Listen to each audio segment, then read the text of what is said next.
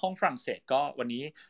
ผมพีพนิษนะครับเจ้าของเพจวันนี้สรุปมาขับ House Thailand นะครับก็จะเป็นผู้ดำเนินรายการนะครับ วันนี้เราก็ได้รับเกียรติจากแขกรับเชิญทั้ง 3 ท่านนะครับ ท่านแรกคือคุณเอิร์กนะครับก็คุณเอิร์กทำงานเป็นออฟฟิเชียลอยู่นะครับอยู่ที่ฝรั่งเศสนะครับท่านที่ 2 คือคุณทีนะครับเป็น professional โปรแกรโปโตกราฟเฟอร์แอนด์โคครีเอเตอร์นะครับแล้วก็ท่านสุดท้ายคุณเจสนะครับคุณเจสไปเรียนต่อโทอยู่ที่ ประเทศฝรั่งเศสนะครับ ก็สวัสดีทั้ง 3 คนนะครับ สวัสดีค่ะ สวัสดีครับครับโอเค ก็เดี๋ยวอาจจะให้ทั้งสามคนเริ่มต้นด้วยว่าอ่าตอนที่ไปฝรั่งเศสเนี่ยไปเพราะอะไรครับ แล้วก็ไปด้วยวีซ่าอะไร แล้วก็ปัจจุบันอ่าถือเป็นวีซ่าหรือเรสซิเดนต์หรืออะไรอยู่ แล้วก็ทำงานอะไรอยู่ครับ หรือว่าหรือว่าเรียนอะไรอยู่ครับ เดี๋ยวเริ่มจากคุณเจสก่อนเลยก็ได้ครับ ค่ะ ก็ชื่อเจสนะคะ เจสย้ายมาที่ประเทศฝรั่งเศส เพราะว่ามาต่อปอโทค่ะเรียนโท international management อยู่ ที่ฝรั่งเศสเขาจะเรียนโทสองปี โดยปีแรกกับปีที่สองก็ไม่จำเป็นต้อง เหมือนกัน ตัวสองของเจจะเป็น international trade ค่ะ ก็จุดประสงค์ที่ย้ายมาคือ พอดีเจไม่ได้จบทางสายนี้เลยเจจบสายการแพทย์มาจบกายภาพบำบัดมา แล้วก็ไปใช่ค่ะ ไปทำงานเกี่ยวกับไปทำงานสายบิสเนสแล้วรู้สึกว่าตัวเองยังไม่ได้มีความรู้ทางนี้มากพอก็เลยอยากจะมาต่อโท แล้วก็อยากได้ภาษาที่สามด้วยค่ะ แล้วเอ่อด้วยในเรื่องของค่าเทอมฝรั่งเศสค่อนข้างถูกเมื่อเทียบกับประเทศอื่นๆแล้วก็เอ่อส่วนตัวคือค่ะแฟนเจตเป็นคนฝรั่งเศสด้วยคือฝรั่งเศสเลยเป็นตัวเลือกที่ดีที่สุดสำหรับเจตก็ตอนนี้อยู่ได้มาอยู่ได้แปดเดือนยังเป็นยังถือวีซ่านักเรียนอยู่ค่ะ ครับ อืมโอเค ได้ครับ โอเค ถ้างั้นเดี๋ยวต่อที่ท่านถัดไปเลยกัน ขอเชิญคุณทีก่อนก็ได้ครับ สวัสดีค่ะทีค่ะ ครับสำหรับที่ ปกติแล้วเนี่ยทีตอนนี้คือทีมมาอยู่ที่ฝรั่งเศสได้ 3 ปี ก่อนหน้านี้เนี่ยทีอยู่ที่ประเทศไทย เป็นพนักงานออฟฟิศธรรมดาเนี่ยแหละค่ะ เสร็จแล้วก็ได้เจอกับแฟนชาวฝรั่งเศส แต่ตอนนั้นก็คือเรายังไม่ได้แต่งงานกัน แต่ว่าเขาเขาทำงานเกี่ยวกับในวงการของโรงแรม แล้วก็ได้รับโอกาสที่ไปบริหารโรงแรมที่ประเทศอินโดนีเซีย ทีก็เลยออกจากงานบินไปอยู่อินโดนีเซียประมาณเกือบสามปี ไปช่วยเขาทำงานที่นั่น เสร็จแล้วก็ตัดสินใจมาอยู่ฝรั่งเศสด้วยวีซ่าแต่งงาน ซึ่งตอนนี้ก็คือเป็นวีซ่าวีซ่าแต่งงานพำนักถาวรก็คือถืออยู่สิบปีนะคะด้วยความที่ตอนนั้นเราไม่รู้ว่าจะทำอะไรดีที่ฝรั่งเศสก็เลยมาคุยกันว่า เออ เรามาเปิดบริษัทถ่ายภาพกันดีกว่า ด้วยความที่เราสองคนชอบการท่องเที่ยวชอบการถ่ายภาพเป็นงานดิเรก เราก็เลยจับงานดิเรกของเราความชื่นชอบของเราสองคนเนี่ยมาเปิดเป็นบริษัทเล็กๆ ที่ฝรั่งเศส ก็คือเสียภาษีถูกต้องตามกฎหมาย แล้วก็รับงานได้ทั่วยุโรปที่อยู่ในเขตเชงเก้นค่ะสำหรับสำหรับเมืองที่ทีอยู่จะอยู่ที่เมืองฮวน เมืองฮวนนี่ก็คืออยู่ทางตอนกลางตะวันออกของของแมปฝรั่งเศสก็คือถ้าถ้าเมืองหลักก็คือเป็นลียง ก็จะก็จะอยู่ห่างจากลียงประมาณขับรถประมาณหนึ่งชั่วโมงครึ่งค่ะ ก็คือเป็นเมืองเล็กๆเมืองหนึ่งซึ่งมีชีวิตที่ค่อนข้างที่จะไม่ไม่แน่น ไม่แออัดเหมือนเมืองหลวงใหญ่อย่างอย่างลียงครับก็คร่าวๆก็คือประมาณนี้ค่ะ อืม โอเค ได้ครับ ขอบคุณครับเดี๋ยวต่อไปไปที่คุณเอิร์กเลยครับ ครับ สวัสดีครับ ครับ โทษโทษครับ คุณคุณเอิร์กเสียงเสียงเบามากเลย อาจจะต้องใกล้ไมค์หรือว่าเพิ่มอะไรนิดนึงฮัลโหลครับ ยังยังเบาอยู่เลยครับ เบามาก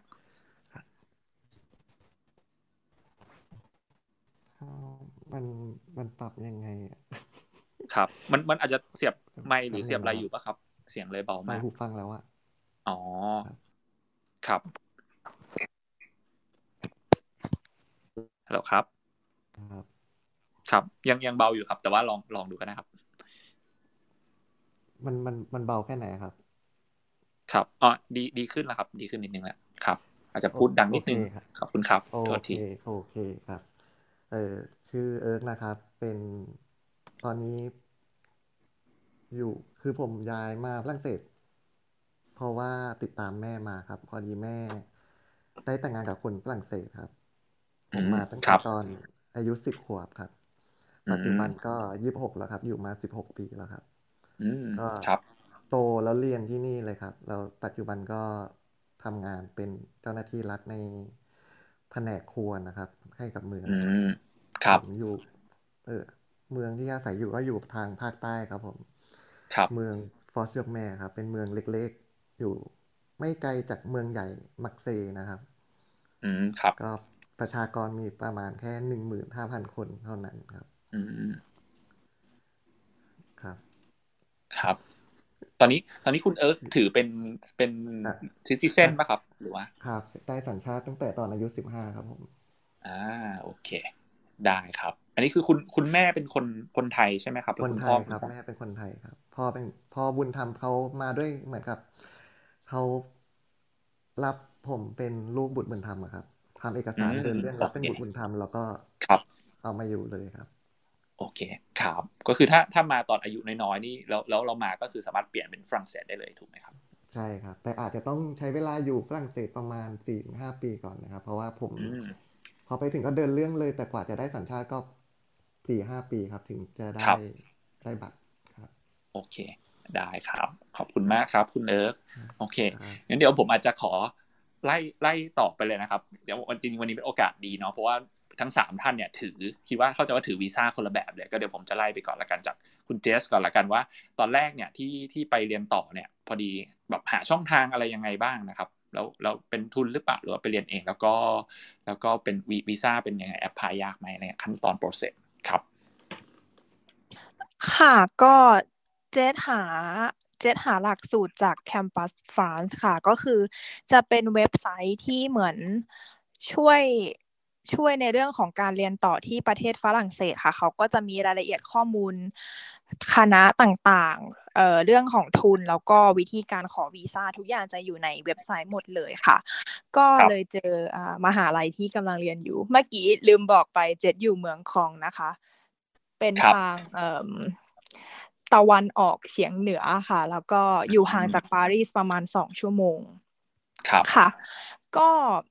พอพอได้มาหาลัยแล้วอะค่ะ ก็ทำการสมัครไปตาม requirement ที่เขาขอมา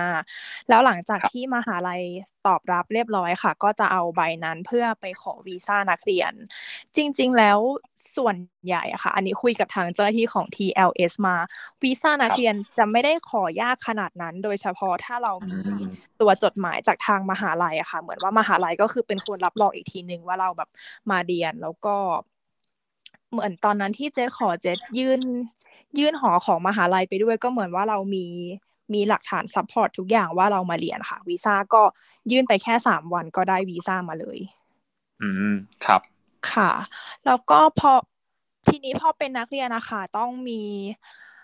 เอ่อถ้าไม่ถ้าเงินในบัญชีไม่ได้ไม่ได้มากพอตามเท่าที่เขากำหนดค่ะ ก็คือต้องมีผู้เป็นสปอนเซอร์ว่าสามารถให้เงินสปอนเซอร์ได้อย่างน้อยเดือนละหกร้อยยี่สิบห้ายูโรค่ะ อันนี้เป็นหนึ่งในเงื่อนไขครับหมายถึงแล้วแล้วคนสปอนเซอร์ต้องหมายถึงว่าจากไทยก็ได้ถูกไหมครับ หรือว่าต้องอยู่ฝรั่งเศสจากไทยก็ได้ค่ะ ก็คือต้องเป็นเอ่อเหมือนแบบเป็นคนในครอบครัวค่ะ ของเจษเป็นคุณพ่อครับ โอเค ได้ครับ อ่าอันนี้คุณคุณเจสมาเรียนต่อด้วย เป็นออกค่าใช้จ่ายเองใช่ไหมครับ อ่าของเจสออกเองหมดเลยค่ะ เพราะว่าเหมือนตอนนั้นทุนเพิ่งปิดไปพอดีตอนที่ตัดสินใจมาเรียนต่อค่ะ แต่จริงๆ ทุนที่มาเรียนต่อฝรั่งเศสก็มีหลากหลายค่ะ มีทุนเอ่อฟรังโกไทยแล้วก็ทุนทุน Eiffel ค่ะที่ที่จำกัดอายุถึง ถ้าถ้าทุน Eiffel นะทุน Eiffel น่าจะถึงอายุยี่สิบห้าแล้ว Franco-Thai ถึงสามสิบห้าหรือหรือสลับกันไม่แน่ใจสองตัวนี้ค่ะแล้วก็จริงๆ แล้วแต่ละมหาลัยค่ะ ก็มีทุนของตัวเองอยู่ด้วย คือของเจสอะค่ะ มหาลัย จริง ๆ แล้วค่าเทอมประมาณ ตีเป็นเงินไทยประมาณแสนห้าแต่ว่าปีที่เจสมัครเขาเหมือนเวฟค่าเทอมให้ทำให้เจจ่ายแค่ประมาณหมื่นกว่าบาทค่ะ อืมครับ ค่ะ โดยที่ปีนี้เขาก็เวฟเหมือนกัน ถ้าใครสนใจก็มาเรียนด้วยกันได้ ครับค่ะน่าสนใจครับ โอเคครับ ได้ถ้างั้นไปต่อที่ที่คุณทีก็ได้ครับเอ๊ะคุณคุณทีเป็นซิติเซนหรือเปล่าหรือว่ายังอ๋อยังเป็น permanent อยู่สิบปีเนาะครับ เป็นวีซ่าแต่งงาน อาจจะให้ช่วยแชร์ก็ได้ครับตอนนี้ ก่อนก่อนหน้าที่ทีจะเป็นเอ่อเอ่อ permanent resident สิบปี ทีก็ขอวีซ่าเยี่ยมเยียนแบบระยะสั้น ก่อนที่จะแต่งงานก็จะมีวีซ่าแบบเยี่ยมเยียนเยี่ยมเยือนระยะสั้นนะคะ visitor นั่นเองซึ่งการที่จะขอวีซ่าแบบ visitor เนี่ยมันจะมีกรณีแรกก็คือ คุณมีคนรู้จักอยู่ที่ประเทศฝรั่งเศส ก็คือเขาจะต้องไปที่ภาษาไทย ก็คือเหมือนเป็นที่เขตเมืองที่ที่ครอบครัวคนนั้นอยู่ เพื่อที่จะไปขอใบ เหมือนคล้ายๆใบทะเบียนบ้านนะคะเพื่อที่จะเป็นพิสูจว่าดิฉันอยู่ที่บ้านหลังนี้นะ จะเชิญคนนี้มาหาที่บ้านพร้อมเป็นสปอนเซอร์ให้เป็นคนออกค่าที่พักให้อะไรอย่างนี้ ก็คือจะเป็นวิสิเตอร์แบบนั้น แต่ตอนนั้นเนี่ยที่ทำงานบริษัทอยู่ สิ่งที่สิ่งที่จะทำให้วีซ่าผ่านได้ ง่ายขึ้นก็คือคุณจะต้องมีพิสูจน์จากบริษัทว่าคุณทำงานอยู่ที่นะ มีสลิปเงินเดือน ย้อนหลัง 3 เดือน statement บัญชีของตัวเองเหมือนกัน 3 เดือนแล้วก็ยื่นพร้อมกับเอกสารที่ได้ส่งจากฝรั่งเศสก็คือ เป็นเหมือนใบทะเบียนบ้านใบเชิญจากคนที่รู้จักจากประเทศฝรั่งเศส ยื่นให้กับศูนย์ที่รับทำวีซ่า อันนั้นคุณก็จะได้วีซ่าเยี่ยมเยือนระยะสั้นมา ก็อยู่ที่ดุลพินิษของของคนออกวีซ่าว่าคุณจะได้แบบ multiple ก็คือไปกับ 3 3 ปี มีอายุ 3-4 ปีก็คือไปมาได้ไม่เกิน 90 วัน ครับ นั่นก็คือวีซ่าแบบแบบแรก แต่พอมาแต่งงานปุ๊บ ก็คือเราต้องการที่จะอยู่ที่ฝรั่งเศสแบบระยะยาวแล้วล่ะ แต่ทำยังไง ก็จะมีวีซ่าติดตามคู่สมรส แบบระยะยาวก็คืออยู่มากกว่า 1 ปี อยู่มากกว่า 1 ปี สมมติว่าคุณแต่งงานแล้ว คุณมาอยู่ฝรั่งเศส ภายใน 1 ปีเนี่ยคุณรู้สึกว่าคุณไม่ชอบโอ้ฉันอยู่ไม่ได้ กลับได้ค่ะไม่มีปัญหาไม่ไม่ถือไม่ถือว่าเป็นเป็นเรื่องที่ผิด ก็คือคุณกลับมาอยู่ประเทศไทยหรือว่าไปประเทศอื่นได้เลย แต่ถ้าเกิดว่าคุณอยู่ภายใน 1 ปี แล้วรู้สึกว่าเออฉันอยากอยู่ต่อ คุณจะต้องทำการรายงานตัวกับกับ คนตรวจคนเข้าเมือง กรมตรวจคนตรวจ immigration อย่างนี้ดีกว่า เป็นภาษาอังกฤษก็คือ immigration เพื่อที่จะเข้าระบบของคนฝรั่งเศส ก็คือคนต่างด้าวที่อยู่อาศัยอยู่ในฝรั่งเศสเขาก็จะมีเอกสารเป็น list อะไรมาให้คุณจัดเตรียม แล้วก็จะได้เรียนฟรีภาษาฝรั่งเศสเบื้องต้นด้วย ซึ่งทางรัฐบาลก็จะเป็นคนออกค่าใช้จ่าย ให้ให้คุณได้มาเรียนมาเรียนรู้ภาษาฝรั่งเศส แล้วก็เรียนรู้เกี่ยวกับวัฒนธรรมเบื้องต้น ก็คือมีการอบรมอะไรประมาณนี้ค่ะ นี่ก็คือครับประเภทที่แตกต่างของวีซ่าอืมครับค่ะโอเคครับแล้วโอเค แล้วแล้วหลังจากนั้นก็คือเป็น แล้วก็หลังจากนั้นเป็นคือหลังจากนั้นเนี่ยถ้าเกิดว่าคุณเข้าการอบรม คือมันเป็นการบังคับนะคะ เราจะต้องเข้าการอบรมปัจจุบันเนี่ยน่าจะสี่ครั้ง แต่ก่อนเนี่ยที่ที่สามปีที่แล้วจะจะเข้าอบรมแค่สองครั้ง ตอนนี้เขาน่าจะเปลี่ยนเป็นสี่ครั้ง ในการอบรมเนี่ยเขาก็จะอบรมเป็นภาษาฝรั่งเศส แต่แต่โชคดีหน่อย ถ้าเกิดว่าอยู่ในเมืองที่ค่อนข้างใหญ่ ส่วนมากจะต้องไปอบรมในเมืองที่ค่อนข้างใหญ่เขาจะไม่ค่อยมีอบรมในเมืองเล็ก ๆ เพราะว่าเขาต้องจ้างล่ามมาให้เรา เขาก็จะถามเราก่อนว่าเราต้องการล่ามไหม ก็จะมีล่ามที่สามารถสื่อสารกับเราได้เป็นภาษาไทย ภาษาฝรั่งภาษาอังกฤษหรือภาษาจากบ้านของคุณนะคะ ก็เข้าการเข้าอบรมสี่ครั้ง แล้วก็เข้าเรียนตามชั่วโมงที่กำหนด ในการเข้าเรียนเนี่ยเขาจะมีทดสอบภาษาก่อน ก็คือวันแรกที่ไปรายงานตัวเนี่ยเขาจะจับคุณเข้าห้อง ทำข้อสอบเลย ข้อสอบเนี่ยก็จะมีการเขียน ก็จะมีการพูดแล้วก็การฟัง ก็คือเป็นเป็นข้อสอบเหมือนเราไปสอบสอบอยู่สมัยอยู่มหาลัยนะคะความตื่นเต้นมีเท่ากันเหมือนกันด้วยความที่พื้นฐานของที่เนี่ยผู้ภาษาอังกฤษได้ไม่มีปัญหา ภาษาฝรั่งเศสเรียนเรียนเอง ก็ไม่ได้เก่งมากแต่ก็พอเอาตัวรอดได้ ก็พอเดาได้ ทีก็เลยได้ได้ได้การได้การเรียนภาษาเบื้องต้นมาแค่ 50 ชั่วโมง ปัจจุบันเนี่ยมีถึง 400 ชั่วโมง ก็คือฟรีนะคะรัฐบาลออกให้ก็คือคนที่ไม่มีพื้นฐานเลยเข้าไปสอบทำอะไรไม่ได้เลย ก็คือจะได้ 400 ชั่วโมง ก็ตกแล้วเนี่ยเรียนอาทิตย์หนึ่งประมาณ 3 วันสามวันเนี่ยเริ่มตั้งแต่เก้าโมงเช้ายันห้าโมงเย็นค่ะ ก็คือ non stop เลยสามวันเก้าโมงเช้าถึงห้าโมงเย็นแล้วก็คุณต้องเรียนให้ครบตามเวลา แล้วพอคุณได้ใบ certificate มา คุณก็สามารถเอาไปต่อวีซ่าได้ ได้ใบพำนักถาวรมาครอบครองครับครับโอเค ครับพอพอได้เป็นใบถาวรแล้วมันเป็นมีสิทธิ์อะไรเพิ่มขึ้นครับ จากจากที่วีซ่าปกติ พอพอเราได้ใบใบพำนักถาวรมาเนี่ย มันก็จะมีเป็นแบบหนึ่งปีสองปี ปัจจุบันน่าจะมีสิบปีห้าปีไม่น่าจะมีแล้ว คือคือทั้ง 1 ปี 2 ปี 10 ปีเนี่ยจ่ายค่าบัตรเท่ากัน แต่ว่าดุลพินิษในการที่จะได้ 1 ปี 2 ปี 10 ปีเนี่ยต่างกัน โดยที่ว่าครั้งแรกที่ทีต่อเนี่ยที่ได้แค่ปีเดียว เพราะว่าทีไม่มีอะไรเลยก็คืองานก็ยังยังเพิ่งเริ่ม แล้วก็ภาษาก็ยังได้แค่เลเวลแรก ก็เลยได้แค่มาหนึ่งปี พอทีได้ได้ต่อไปที่เลเวลสองก็คือ A2 มันจะมีเลเวลแรกคือ A1 เลเวล2คือ A2 ที่ได้โอกาสเรียนฟรีจากรัฐเหมือนเดิม เขาก็ให้ใบมาพอเอาไปต่อบัตรทีก็ได้ 10 ปี ก็คือการที่จะได้ 10 ปีเนี่ยก็คือควรจะมีพื้นฐานภาษาฝรั่งเศส A2 พอเราได้บัตรมาแล้วเนี่ยสิ่งที่จะได้ตามมาก็คือบัตรประกันสังคม ประกันสุขภาพจากจากรัฐ คือเขาคือมันจะโคกัน บางทีเนี่ยข้อเสียก่อนเลยก็คือเกี่ยวกับพวกเอกสารอะไรต่างๆ administration ที่ฝรั่งเศสเนี่ยค่อนข้างล่าช้า ไม่ว่าจะทำอะไรไปแล้วแต่ต้องใช้เวลานานมาก ในระหว่างที่คุณรอบัตรพำนักถาวรเนี่ย คุณก็ต้องไปต้องไปตามจี้ตามชัยเพื่อที่จะเอาเลขที่บัตรอะไรก็แล้วแต่ที่สามารถที่จะเอาไปใช้แอปพลายกับบัตรประกันสุขภาพให้ได้เร็วที่สุด เพราะว่าถ้าเกิดว่าคุณเจ็บป่วยในช่วงที่คุณไม่มีประกันอะไรเลย ก็คือคุณจะต้องออกเงินเอง ซึ่งค่อนข้างสูง เมื่อกี้เมื่อกี้ไปฟังมาจากจากทีมสวิตเซอร์แลนด์ก็คือไม่ต่างกัน การการเข้าโรงพยาบาลที่นี่ถ้าเกิดคุณไม่มีประกัน คือคุณต้องจ่ายเองแล้วคุณอาจจะไม่เหลืออะไรเลย ถ้าเกิดว่าคุณเจ็บป่วยค่อนข้างมากอะไรประมาณนี้ค่ะ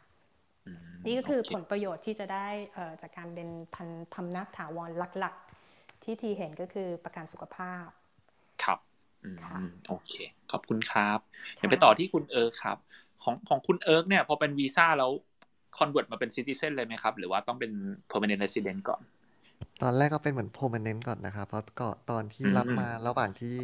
รอสัญชาตินี่ก็คือเขาจะให้บัตรเหมือนเป็นบัตรแค่ห้าปีครับเป็นบัตรสีเหลืองสมัยนั้นนะครับ ครับ แล้วผมจำได้ว่าบัตรนั้นก็คือพอใช้จนถึงห้าปีก็ได้สัญชาติเลยครับอืมถ้างั้นเดี๋ยวช่วย ช่วยอยากช่วยเล่าโปรเซสตอนเปลี่ยนจาก PR เป็นซิติเซนนี่เป็นยังไงบ้างครับ ก็ต้องต้องบอกก่อนนะครับว่า ถ้าในในข้อมูลเชิงลึกของเรื่องเอกสารผมไม่ค่อยทราบนะครับ เพราะตอนด้วยตอนนั้นคือยังยังเป็นเด็กอยู่ทางคุณพ่อบุญธรรมเขาได้เป็นคนเดินเรื่องให้หมดเลย ครับก็ตอนที่ไปก็ คือเขาเหมือนพอได้ใบเอบัตรบัตรเอห้าปีอันนั้นมา ก็ก็ใช้บัตรอันนั้นไปก่อน เหมือนเป็นแทนบัตรประชาชนนะครับ แล้วพอเหมือนมันน่าจะถือกฎตามกฎหมายตอนนั้นเหมือนเขาให้อยู่เกินสี่ห้าสี่ปีห้าปีก่อนนะครับ เขาถึงจะเดินเรื่องขอสัญชาติได้ครับ อืมครับ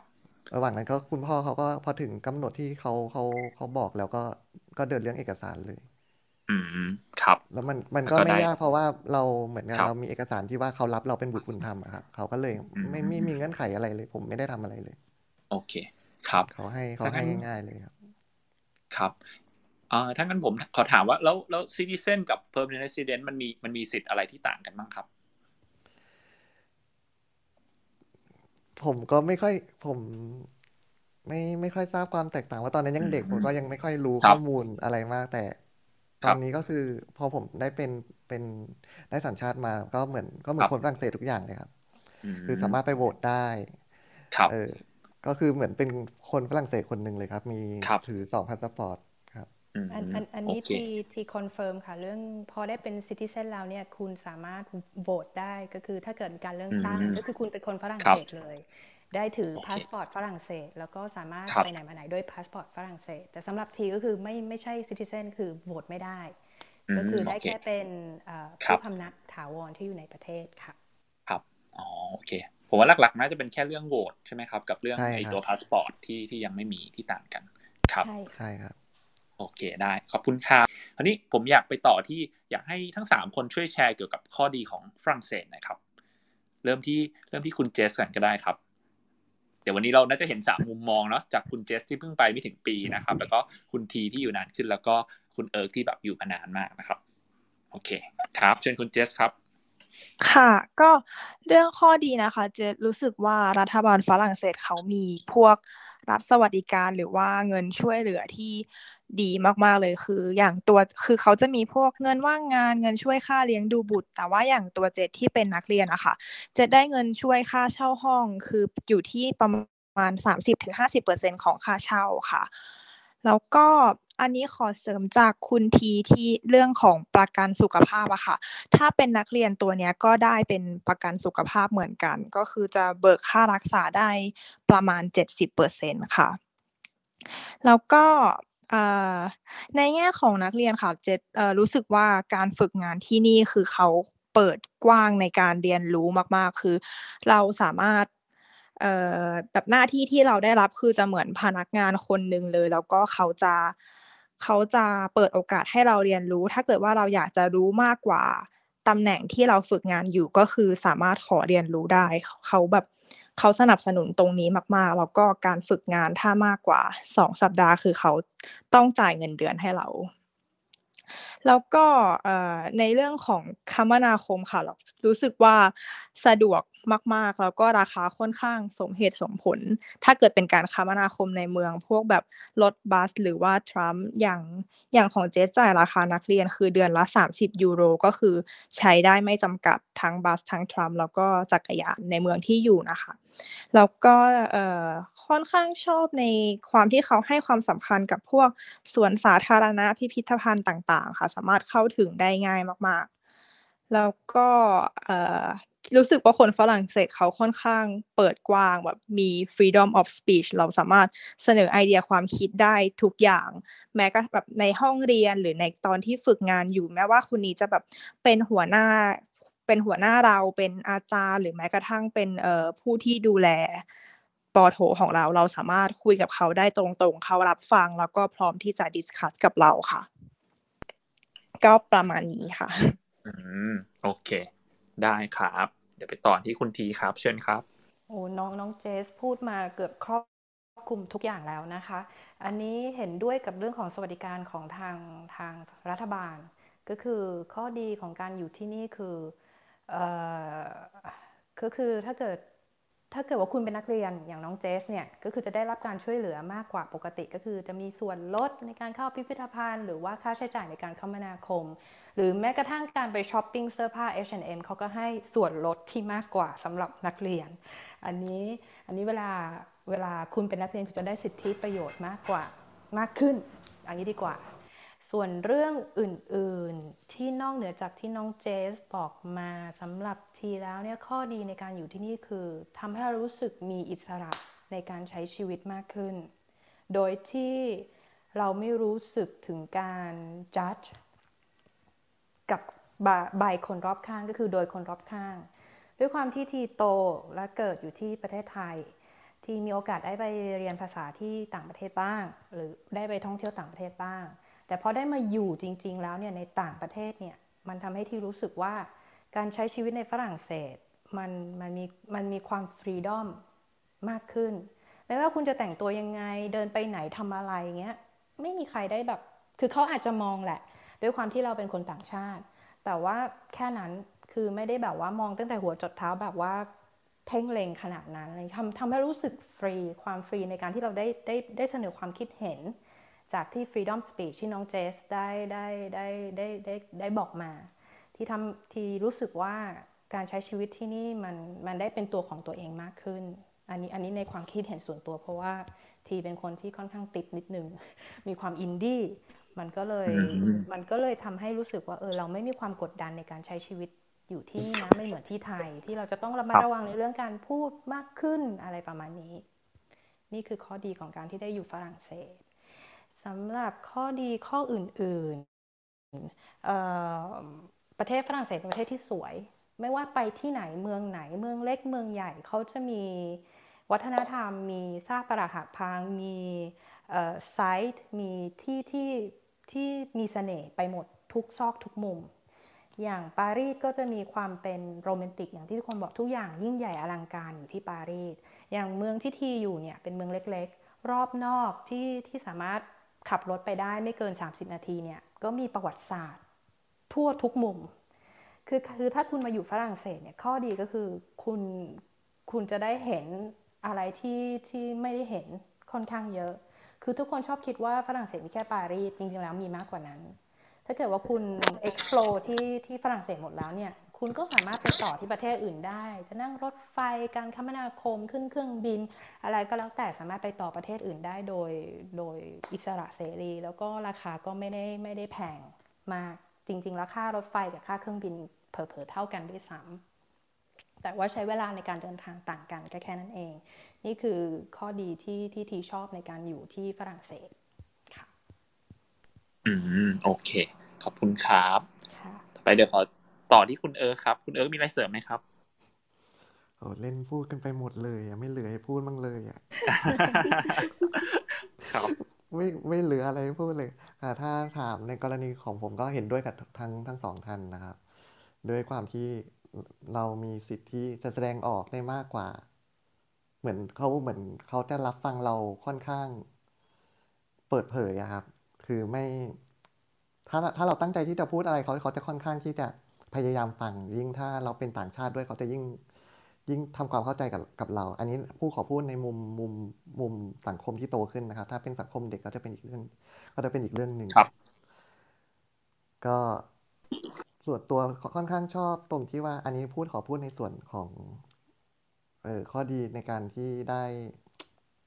ได้พาสปอร์ตนะครับ คือครับสามารถไปประเทศทาง EU ได้โดยที่แบบเข้าออกได้แบบยังไงอะ ไม่ไม่ต้องขอวีซ่าแล้วก็มีหลายหลายหลายหลายประเทศที่เราสามารถไปโดยที่ไม่ไม่ต้องขอวีซ่าเลย มันสะดวกต่อการเดินเดินทางไปต่างประเทศมาก ๆ ครับ แล้วก็ครับข้อดีอีกเรื่องสำหรับคนที่เป็น resident คือเราสามารถทำงานได้เต็มร้อยเปอร์เซ็นต์แล้วก็นักเรียนสามารถทำได้หกสิบเปอร์เซ็นต์ครับ อืม ครับ โอเค ครับครับได้ครับ โอเค เมื่อกี้ก็เห็นข้อดี ทั้งหมดแล้วเนาะก็มีหลายข้ออยู่ทีเดียว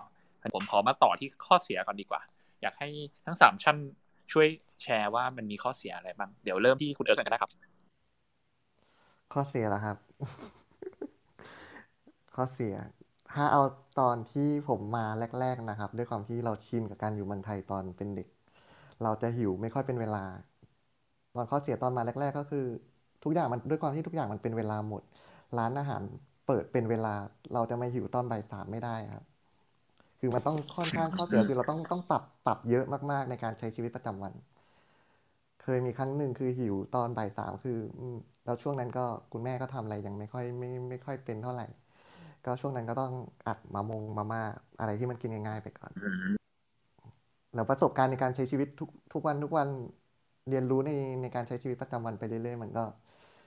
ค่อยมาเติมเต็มในสิ่งที่ที่เราไม่มีตรงนี้ครับอืมแล้วครับสำหรับกับสำหรับเมืองที่ผมอยู่ค่อนข้างจะไกลจากตัวเมือง ตอนเราจะไปซื้อของคือเราต้องต้องมันข้อเสียก็คือมันจะเดินทางไกลนิดหนึ่งครับ จะจะเสียเวลาในการเดินออกไปซื้อของในแต่ละครั้งครับพอพอตอนเราจะไปซื้ออืมคือเราเราไม่สามารถครับซื้อแบบว่า ซื้อตอนเช้าแล้วมากินภายในหนึ่งหรือสองวัน ตอนเราออกไปทีเราก็ซื้อแบบสำหรับสิบห้าวันหรือเดือนหนึ่งเลย มาซื้อตุนไว้เก็บไว้ในตู้เย็นครับอืมครับโอเคครับ ได้ครับงั้นเดี๋ยวให้คุณทีเสริมต่อดีกว่า ไปที่ต่อที่คุณทีครับกำลังจะบอกว่าเป็นเรื่องเดียวกันเลยค่ะ เรื่องกินเรื่องใหญ่สำหรับคนไทยค่ะครับ เพราะว่าอย่างอย่างที่น้องเอิร์กบอกว่าเออมันเป็นเรื่องจริงนะ เราจะหิวตลอดเวลาไม่ได้ละเหมือนแต่ก่อน เราไม่มี7 e เ e ่ e อที่นี่ ไม่มีอะไรที่เปิด 24 ชั่วโมงค่ะ เมื่อเวลาที่ที่ทุกอย่างมันเป็นเวลาหมด เราก็เลยจะต้องปรับที่ตัวเราเองก่อนอันดับแรกก็คือถ้าหิวเราก็ต้องทำกินเอง ไม่ว่าจะหิวตอนตีหนึ่งตีสองก็คือคุณจะต้องมีอาหารตุนไว้ในตู้เย็น ถ้าไม่มีก็คือบะหมี่กึ่งสำเร็จรูปนั่นแหละคะ ก็คือตัวเลือกสุดท้าย นี่ก็คือข้อเสียของการอยู่ฝรั่งเศส คือลืมไปได้เลยในเรื่องชายสี่มีเกี๊ยวหรือข้าวต้มโต้รุ่งไม่มีนั้นค่ะ คุณจะต้องทำเอง อยากกินหมี่เกี๊ยวคุณก็ต้องมีหมี่เกี๊ยวในตู้เย็นของคุณเองค่ะ นี่คือคือข้อเสียก็คือเรื่องของการกิน แต่ถ้าเกิดว่าอยู่แล้วปรับตัวได้ทำกินเองเก่งแล้วเลเวลการทำอาหารของคุณจะเพิ่มขึ้นอย่างรวดเร็วก็คือการได้อยู่ต่างประเทศก็คืออยู่ฝรั่งเศสครับ ส่วนข้อเสียเนี่ยสำหรับที่จะข้อเสียจะอยู่ที่ภาษา ข้อเสียอยู่ที่ภาษาเป็นยังไง ด้วยความที่ทีไม่ได้เรียนภาษาฝรั่งเศสเลยตั้งแต่เกิด มันก็เลยเราทีมาทำงานเลย ก็คือ เขาเรียกว่าจะไม่เชิงว่า culture shock ดีกว่า จะเป็นการ working shock สำหรับที เพราะทีจะต้องไปทำงานกับคนฝรั่งเศส 90%เขาไม่พูดภาษาเขาไม่พูดภาษาอังกฤษ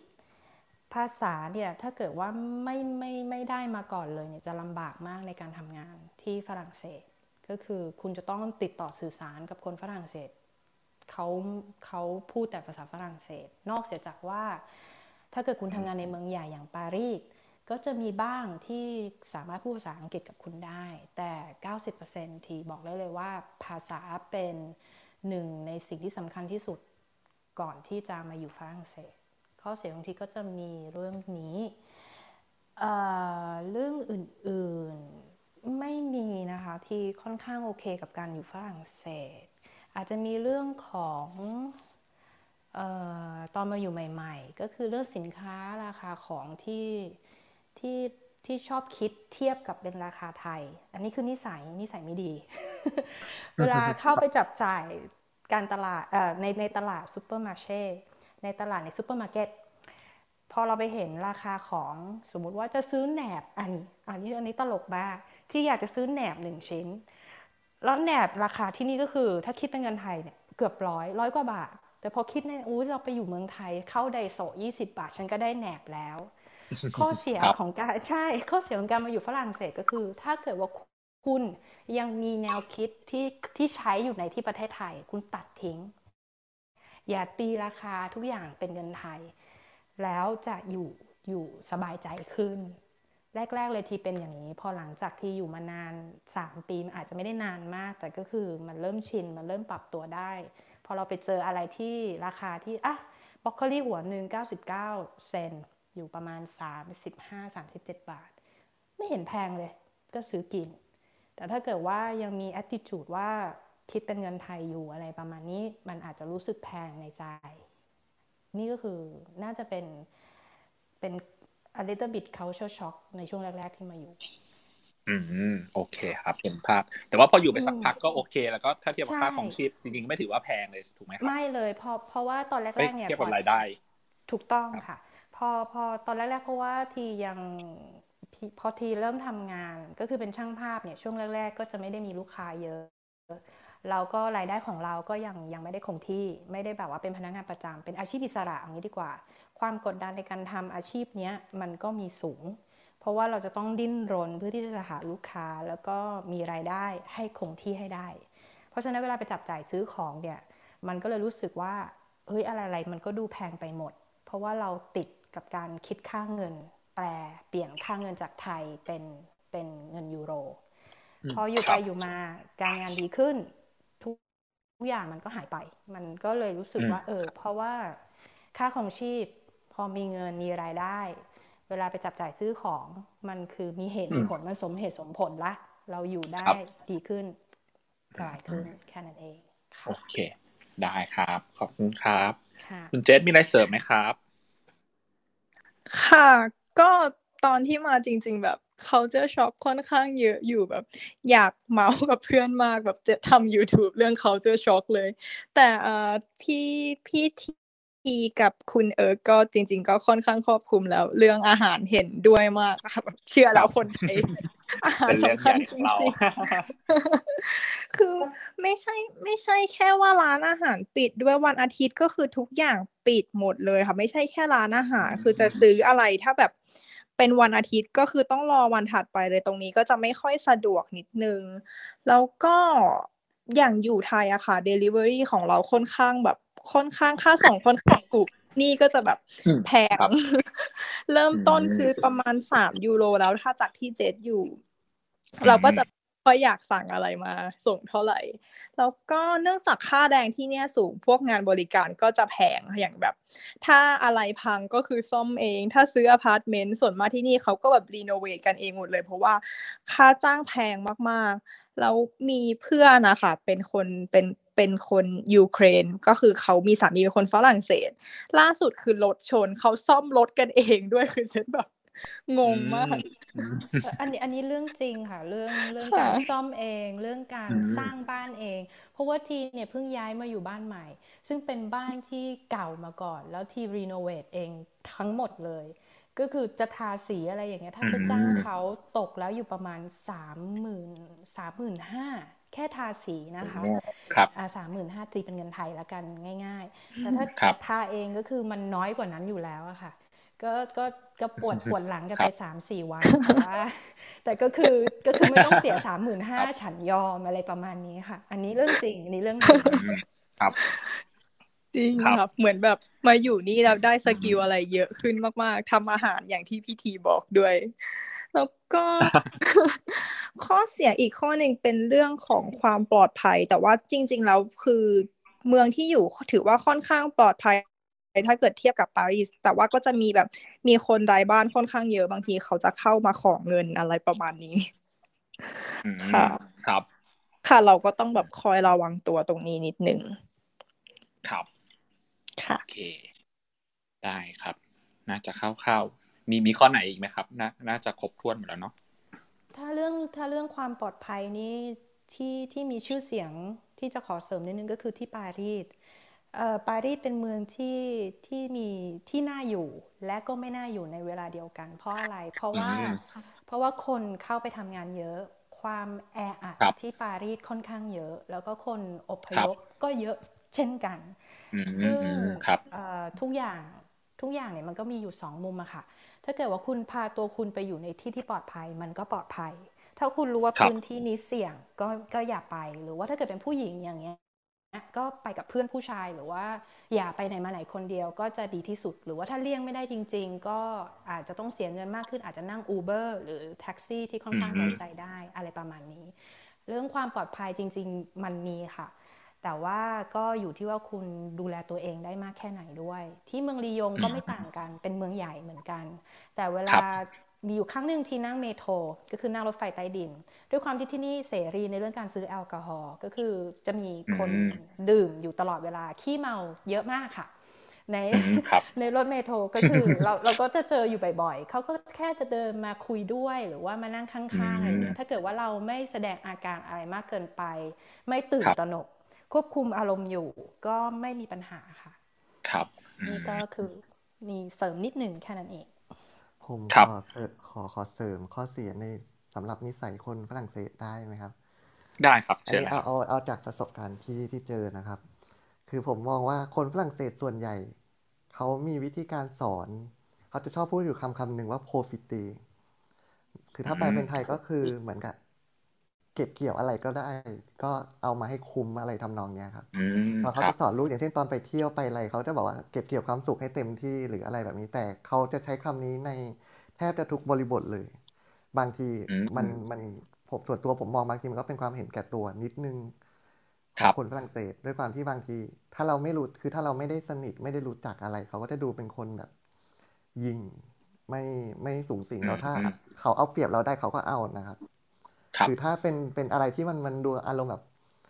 เออไม่ไม่ใช่ของใคร ฉันเห็น ถ้าฉันเก็บได้ฉันก็เก็บเลยอะไรแบบนี้ครับ อันนี้เป็นน่าจะเป็นข้อเสียบางทีเห็นเราก็รู้สึกว่าทำไมทำไมเห็นแก่ตัวกันแบบนี้ อันนี้จากประสบการณ์ที่อยู่อยู่มานานที่เราก็เห็น จากสังคมทำงานอะไรอย่างนี้ก็ค่อนข้างเป็นกันเยอะนะครับ อืมโอเคครับ อันนี้น่าจะเป็นอีกอินไซต์ที่ดี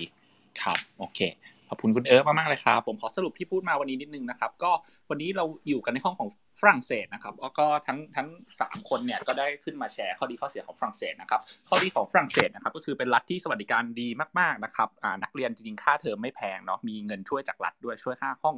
30-50%ค่าเช่านะครับค่ารักษาก็เบิกได้อย่างนี้แล้วก็อย่างเวลาฝึกงานเนี่ยถ้าฝึกมากกว่า 2 สัปดาห์เขาก็จะต้องจ่ายเงินด่วนให้ด้วยนะครับความเดินสองเดือนค่ะอ่าสองเดือนโทษทีครับพูดผิด ขอบคุณครับที่ช่วยแก้ก็มีการเดินทางสะดวกสบายมีจักรยานนะครับ มี มีการเปิดกว้างมี freedom of speech นะครับ ทุกคนสามารถเป็นตัวของตัวเองได้ เป็นประเทศที่สวยนะครับ มีศิลปะต่างๆ มากมายรอบเมืองนะครับ ก็อย่างที่รู้กันก็ปารีสก็เป็นเมืองที่โรแมนต์มากๆนะครับ แล้วก็คุณเอิร์กได้เสริมว่าคนฝรั่งเศสเนี่ยจริงๆ ถ้าเราตั้งใจจะพูดอะไรมากๆนะครับ เขาก็จะพยายามที่จะฟังเรานะครับ โดยเฉพาะถ้าเราเป็นคน ต่างชาตินะครับ แล้วก็เมื่อกี้มีคุณไอซ์ขึ้นมาเสริมว่าถ้าเรามาเรียนต่อที่ไหนก็มีโอกาสจะได้ทำงานสูงนะครับสำหรับข้อเสียของฝรั่งเศสนะครับก็คือทุกอย่างเนี่ยเปิดปิดเป็นเวลามาก เพราะฉะนั้นเราอาจจะต้องอวางแผนล่วงหน้านะครับเรื่องการกินอะไรอย่างนี้จะหิวตลอดเวลาไม่ได้ก็ต้องมีอาหารกักตุนนะครับเรื่องภาษาก็เป็นอีกเรื่องหนึ่งที่ต้องคอนเซิร์นเพราะว่าคนฝรั่งเศสส่วนใหญ่ก็ใช้ภาษาฝรั่งเศสเป็นหลักมาก ๆนะครับ แล้วก็วันอาทิตย์เนี่ยทุกร้านก็จะปิดหมดเลยนะครับ ก็ค่าแรงก็แพงทำอะไรก็อาจจะต้องทำเองซ่อมบ้านเองทาสีเองนะครับแล้วก็อาจจะมี homeless เยอะอยู่ในบางส่วนนะครับแล้วก็อย่างเมืองอย่างปารีสอย่างเงี้ยก็จะมีความแออัดอยู่นะครับมีคนอบพยพ อบพยพมาเยอะ แล้วก็ยังมีอาชญากรรมบ้างในบางส่วนนะครับ ก็ถ้ามาเที่ยวก็ต้องระวังตัวนะครับ อีกอีก side หนึ่งที่คุณเอิร์กช่วยแชร์ ก็คือคนฝรั่งเศสเขาจะมีนิสัยว่า เอ้ยทำอะไรต้องเอาให้คุ้มนะครับ ก็ซึ่งบางทีมันก็ดีแต่ว่าในบางบริบทเนี่ยมันทำให้ว่าเฮ้ยบางทีเขาอาจจะดูเห็นแก่ตัวหรือเปล่าอะไรเงี้ยแล้วก็บางครั้งถ้าไม่ใช่ทูละเขาเขาก็จะไม่ยุ่งนะครับ ถ้าเราไม่เอ่ยปาก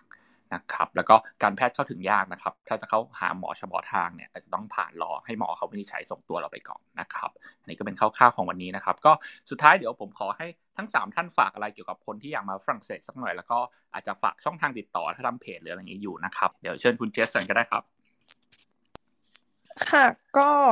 ยังไงก็ถ้าทุกคนที่อยากมาเรียนต่อฝรั่งเศส หรือว่ามาทำงานก็อยากให้แบบไม่ท้อแล้วก็เชื่อมั่นในตัวเองค่ะก็ ลองลองสมัครมาก่อน ลองยื่นมาก่อน แต่ว่ายังไงประเทศนี้ภาษาเขาสำคัญมาก ๆ ก็ อยากให้เตรียมตัวเรื่องภาษามาเยอะๆแล้วก็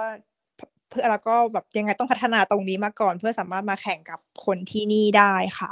แล้วก็ช่องทางการติดต่อตอนนี้ทำเพจ Facebook กับ YouTube Channel ชื่อหนึ่งวันกับ j ส The Eating Beauty อยู่ ส่วนมากจะพูดเกี่ยวกับ อาหาร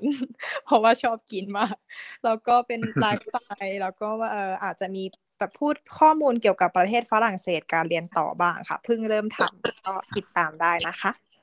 ขอบคุณค่ะครับโอเคครับ ขอบคุณคุณเจสมากครับเชิญคุณทีครับ ก็อย่างอย่างที่บอกอะค่ะ ถ้าเกิดอยากจะมาทำงานของทีจะเป็นสายงานอาชีพอิสระ จริง ๆ แล้วถ้าเกิดว่ามีสมมุติว่าได้ได้คู่สมรสเป็นชาวฝรั่งเศส การทำงานของที่นี่เนี่ยคุณสามารถเปิดบริษัทได้ด้วยตัวของคุณเอง สมมุติว่าง่าย ๆ เลย คุณอยากจะเป็นแม่ค้า Import น้ำปลาร้าเข้ามาขาย คุณก็ทำได้ แต่ว่าคุณต้องจดทะเบียนให้มันถูกต้องตามกฎหมายของฝรั่งเศสเสียภาษี อะไรก็แล้วแต่ให้ถูกต้องคุณก็สามารถขายของของคุณได้นะคะ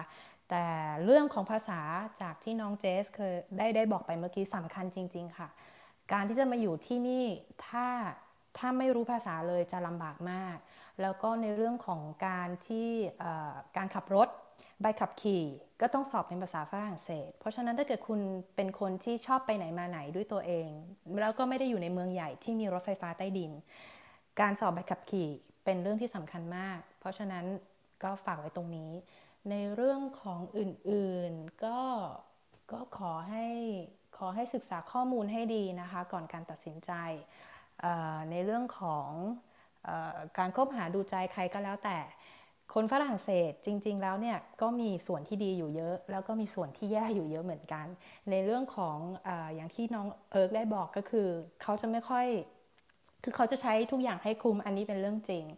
แล้วก็ค่อนข้างขี้เหนียว ก็คือด้วยความที่ต้องใช้ทุกอย่างให้คุ้ม ก็เลยมีความขี้เหนียว คือเขาจะตำหนิจะบ่นจะคิดอยู่ตลอดเวลาว่าอันนี้จะคุ้มกับราคาที่เขาจะจ่ายไหม ในเรื่องของการจับจ่ายใช้สอยซื้อของเรื่องการเงิน คนฝรั่งเศสค่อนข้างที่จะคิดเยอะนะคะ ก็มีแค่นี้ละค่ะ ถ้าเกิดอยากสอบถามอะไรเพิ่มเติมเกี่ยวกับอาชีพอิสระในเรื่องของการถ่ายภาพออตอนนี้ทีเป็นช่างภาพ อยู่ที่ฝรั่งเศสนะคะ ก็คือรับถ่ายภาพงานแต่งงาน รับทุกอย่างค่ะ ยกเว้นงานบวชเพราะที่นี่ไม่มี ก็จะมีสามารถดูได้ที่โปรไฟล์ของทีนะคะ ก็คือ Seiji Mori Studio สามารถเข้าไปดูผลงานแล้วก็ติดตามได้ทาง IG ทาง Facebook ได้เลยค่ะ ขอบคุณค่ะ โอเคครับ ขอบคุณคุณทีมากเลยครับ เดี๋ยวขอเชิญคุณเอิร์กปิดท้ายนะครับครับของผมไม่มีอะไรจะฝากครับ ถ้าจะฝากก็ขอฝากในกรณีถ้า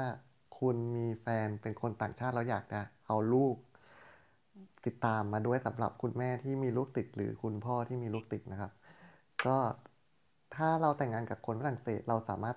ทำเรื่องให้ทางคู่สมรสเราที่เป็นคนฝรั่งเศสรับลูกของของคุณเป็นบุตรบุญธรรมได้นะครับ แล้วถ้าเราใช้เอกสารในการรับเป็นบุตรบุญธรรมก็สามารถพาลูกมา